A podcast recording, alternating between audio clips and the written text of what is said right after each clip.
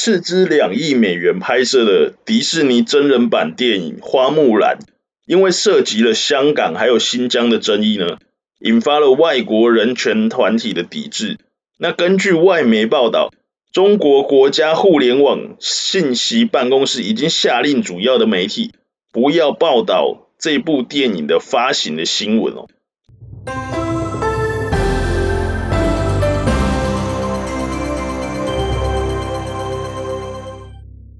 但是呢，中国当局并没有说明禁止报道的原因。不过，外媒引述知情人士认为，这跟花木兰片尾的字幕向新疆当局致谢所受到在海外的这个反弹有关哦。那在实际搜寻中国媒体的报道记录呢，中国的官媒新华网最近一次的报道呢，是在九月四号报道花木兰即将在九月十一号上映哦。那如果透过新浪新闻搜寻花木兰的话呢，最近相关的新闻大多是来自娱乐性质的微信公众号，就比较少在中国的新闻媒体上出现了。花木兰这部电影当中饰演主角花木兰的中国演员刘亦菲，在二零一九年香港反送中运动的期间呢，曾经透过社群媒体发文来支持香港警察。因此就引发了香港民主派人士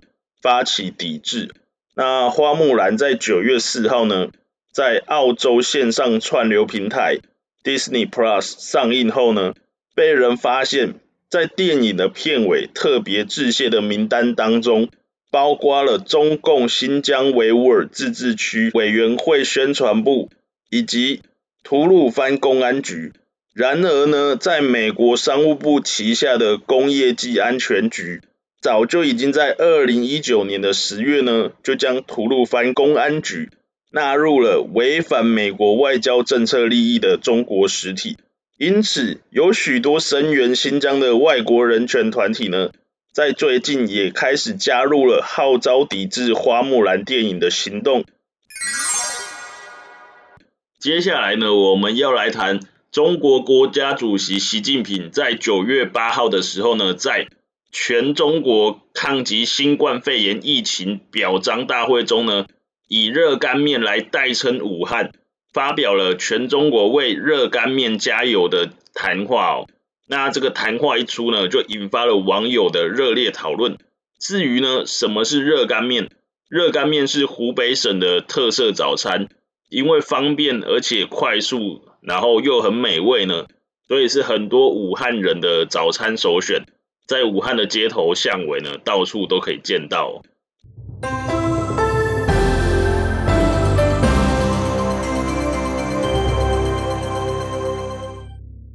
热干面的面身呢是碱水面，那搭配了芝麻酱、葱花，还有辣萝卜等各种配料。那至于热干面的起源呢？在坊间广为流传的版本是在一九二零年代，汉口的长堤街有一位名叫做李包的小摊贩，在关帝庙一带仰赖卖凉粉还有汤面为生。有一天呢，因为天气呢太炎热了，有很多剩下的面条没有卖完，李包担心啊面条会这个臭酸变质呢，因此将剩下的面煮熟之后沥干。并且晾在砧板上，但是一不小心啊，礼包撞倒了放在砧板上的油壶，那油壶当中的麻油就不小心喷溅到了这个面条上面。礼包看到这个状况，觉得无可奈何，只好将面条啊用油呢拌匀之后再重新晾干，直到第二天的早上，礼包将拌油的熟面条放到热水里面稍微烫过之后捞起来。又沥干之后放到碗中，那加上卖凉粉用剩下来的调味料，加进去了这个面里面嘛，面碗里面，结果当场热气蒸腾，香气四溢，所以这个很多的这个消费者就争相购买嘛，又吃得很开心呢、啊。那有人问礼包卖的是什么面，他就脱口而出说这是热干面。好，我们言归正传。习近平呢，在九月八号这一场表彰大会中呢，发表了将近一万字的演讲，内容是聚焦在防疫成功，表扬防疫英雄，同时对于世界各国的资源呢，表达感谢。那习近平在其中一段内容当中呢，就感谢武汉的人民和医疗人员，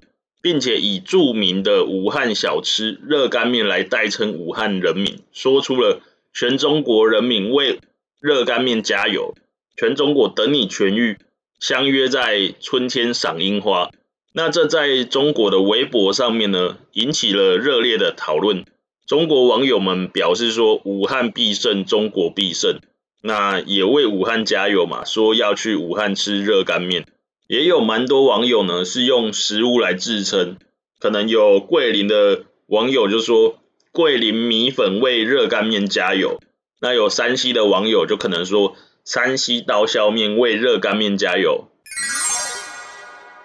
美国国土安全部代理部长 Wolf 在九月九号的时候表示。美国正在阻止部分的中国研究生跟学者取得签证，以防止他们呢窃取敏感的研究成果。美国国务院也在同一天指出说，截至九月八号，美国已经撤销了超过一千名中国人的签证哦。那希望借此来阻止这些被视为跟中国军方有关联的学生还有研究人员入境美国。美国国务院发言人表示，美国是继续欢迎来自中国的合法学生和学者。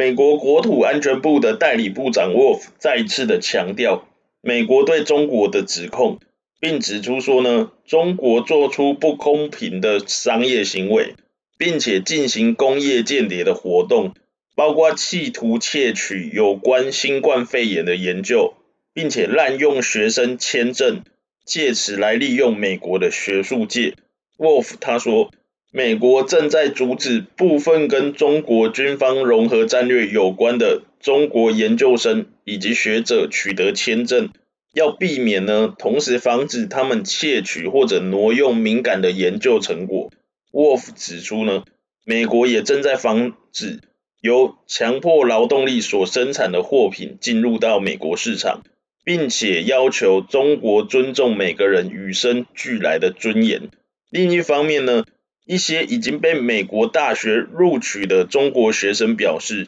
他们收到由美国驻中国大使馆或是美国领事馆在九月九号发出的 email 当中。指出这一些学生的签证已经被取消，大概有五十名持有美国 F1 学生签证的学生，在微信的群组当中表示，美方所发出的通知指出说，如果这些学生要到美国，就要申请新的签证，而这一些学生当中呢，有很多人主修的科目是关于科学、科技、工程。或是数学等，有中国的研究生呢，就表示自己是在跟解放军有联系的中国大学当中取得了相关的学位。另外呢，美国国务卿蓬佩奥在一个电台节目接受访问的时候呢，被问到说，美国政府如何来打击中国公民利用学生签证或是学术研究来当做借口。替中国政府效力来作为间谍呢？蓬佩奥他回应说，并不是所有中国的学生是为中国政府工作，或是受到相关的指示跟命令。但是呢，美国总统川普已经很认真的正在研究这件事情哦。那蓬佩奥指出，相信在未来几周或是几个月内呢，会有更多的进度。针对呢一连串的事件呢。中国外交部发言人赵立坚回应说，美国政府公然采取损害中国在美国留学人员合法权益的措施，是赤裸裸的政治迫害以及种族歧视，严重侵犯了中国留学人员的人权。美方呢，应该要立即停止利用各种借口对在美中国留学生的无端限制跟打压。赵立坚他表示，支持中国留学人员依法维护他们合法正当的权益。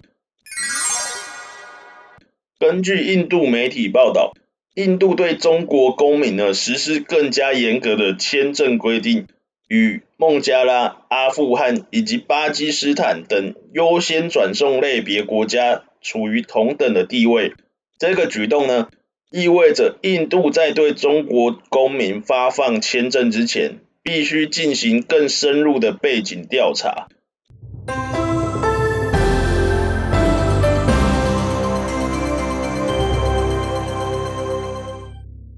在印度内政部呢，在有关发放商务签证的最新指导方针当中，提到中国公民在申请签证时候的具体规定，其中包括呢，要在某些情况下，向隶属于印度内政部的外国人管理办公室报告。此外，阿富汗、中国、伊拉克以及苏丹籍的公民，还有巴基斯坦裔的外国人。还有无国籍人士持旅游签证两次到访印度的期间，至少要间隔两个月。印度内政部在这七十二页的指导方针当中，规定发放就业、医疗、研究以及学生签证的条件。印度内政部表示，外国人管理办公室已经获得授权。会根据具体的情况为中国公民延长商务签证，大致可以分为三类。第一类的签证是印度驻外领事馆可以持有印度认可机构邀请函的中国公民推荐为期六个月，并且多次入境的 B 签证，条件是呢，每次停留的时间不超过九十天。第二类呢，是六十天一次的入境签证，适用于无法出示任何印度认可机构的邀请函，但是拥有获得授权的中国机构的请求信的中国公民。第三类是不超过六十天的短期，并且单次入境的 B 签证，适用于不能出示证明文件，并且经过印度驻外使领馆批准的中国公民。好，我们今天的 podcast 就到这边。如果喜欢我的内容的话，欢迎订阅以及分享给你的亲朋好友，还有五星按赞。我们下次再聊，拜拜。